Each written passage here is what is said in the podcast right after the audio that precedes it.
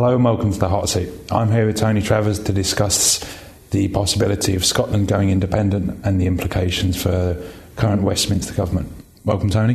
Good afternoon. So what are the polls showing at this point?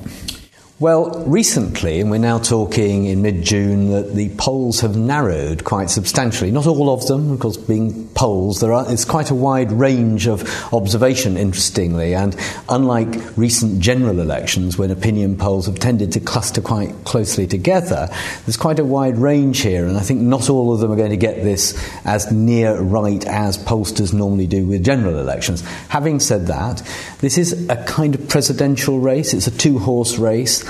And I think that many people would expect the, uh, choi- the, the, the yes and no votes to narrow as we approach the election because it's a forced choice, and I think we will see narrowing. It doesn't mean that, uh, that there's inevitably going to be independence, but it's at, at the moment it appears there is some narrowing, tightening in the race. You think that the polls are an accurate reflection of the mood of the Scottish voters? Well, we know that opinion polls in Britain have been pretty good in recent years at predicting general elections and even, to some degree, local elections. So they're, they're kind of good at uh, this sort of precision now. However, the Scottish race has produced, as I say, quite a wide range of different results from Servation and Panelbase and YouGov, amongst others. And that, I think, means that it's unlikely, unless they all converge towards the end and then all get it right, it's unlikely they're all going to be as near this result as they often have been recently to general election results.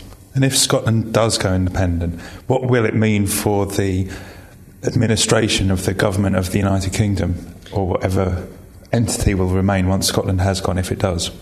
Well, it's fascinating, this, because uh, the Westminster political class, that's really all the uh, major Westminster parties other than nationalists, are sincerely hoping that Scotland, Scotland will remain in the U K, and indeed uh, are not allowing, as far as I can see, any preparation for Scotland voting to leave. If Scotland were to vote to leave, it would produce, I think, a traumatic impact on all the major parties. It has profound implications for them electorally, uh, relatively good potentially for the Conservatives, bad for Labour and the Lib Dems. But beyond that, I just don't think the British political class in London has in any sense woken up to the shock that it would receive when, and if, and it is an if, uh, five million of their countrymen decided to leave and the remainder of the U K, or whatever it would be called, uh, you know, would be a diminished place.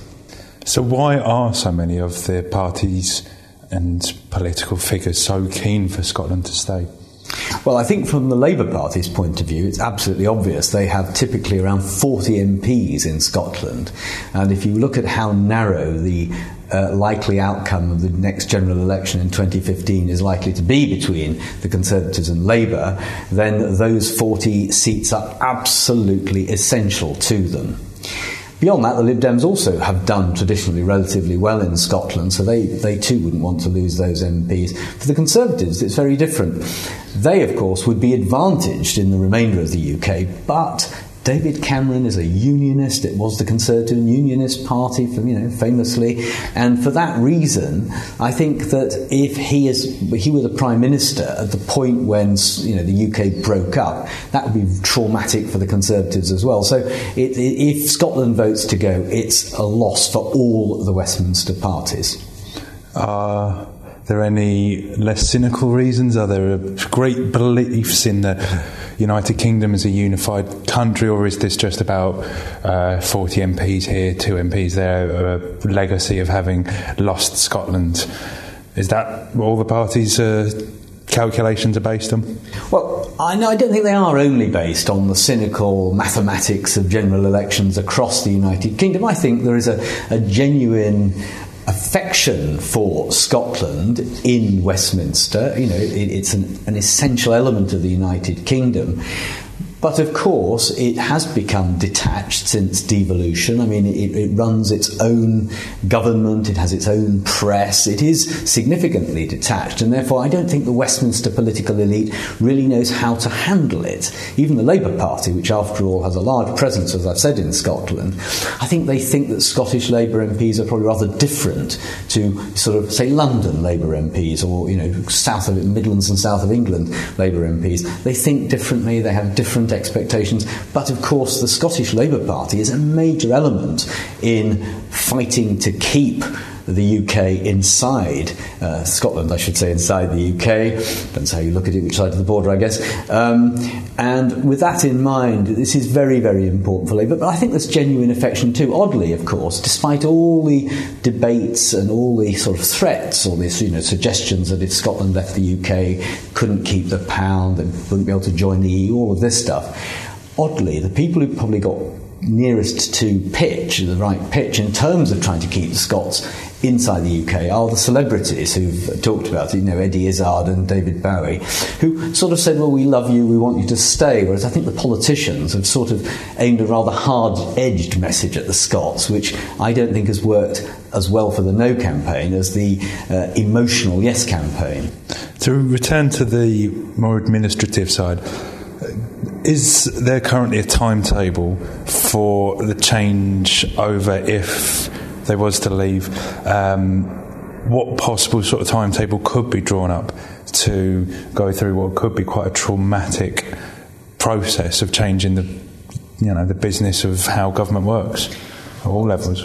There's no question, if Scotland votes to leave on September the eighteenth, Uh, I think the Westminster system just won't be ready for it, and it will then be, um, you know, rabbit startle in headlights time for the Westminster political elite. They'll can wake up on the nineteenth of September, if it happens, and then have to start. And then the Scots, of course, the Scottish government would want to uh, speed up the process of decoupling from the U K.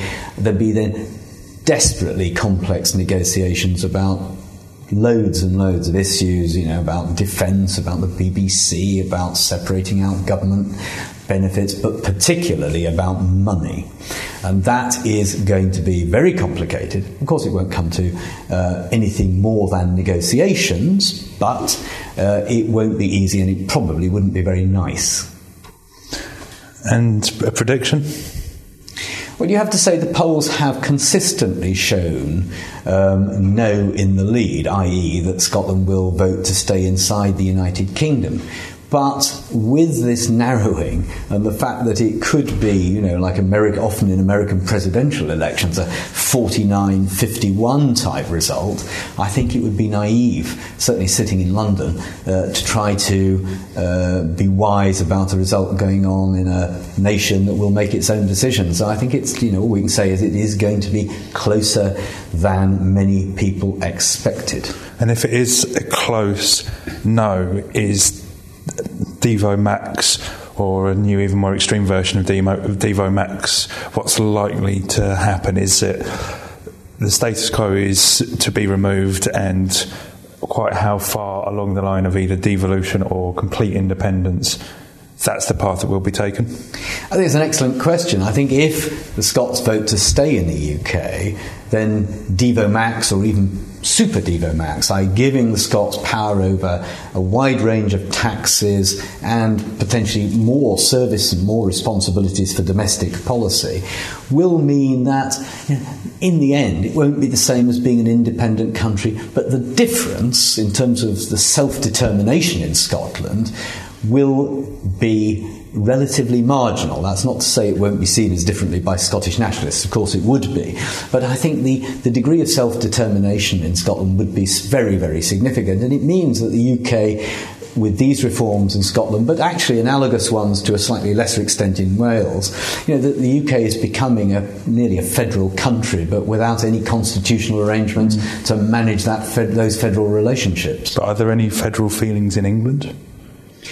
Well, the, impl- the implications of what's going on in Scotland and to some extent in Wales for England, I think are fascinating. I mean, there are stirrings. Undoubtedly, English politicians are now asking, particularly those in local government, you know, what's in this for us? We hear all of this attention given to the Scots. They have relatively high levels of public expenditure in Scotland.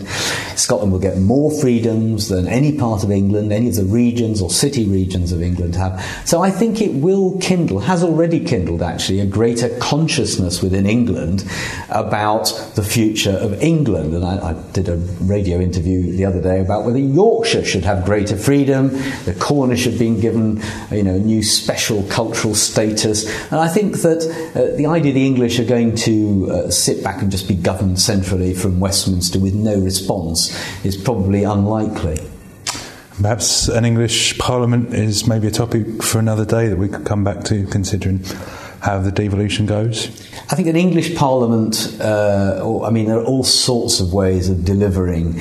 Uh, if, if, Scot- if the Scots stay in the U K, I mean, it could be that an English Parliament would be a way of delivering separate governments for England, but that would be very complicated because you could again and again end up with a Conservative majority in the English Parliament with a Labour majority from time to time in the U K Parliament, and that, how that would work, heaven only knows. I suspect, knowing the way Westminster works, they might look for greater devolution within England, but continuing a sort of messy uh, arrangement within Westminster uh, without the, the West Lothian question fully, finally sorted out. All right. It's very interesting. Thank you very much, Tony. You're off the hot seat.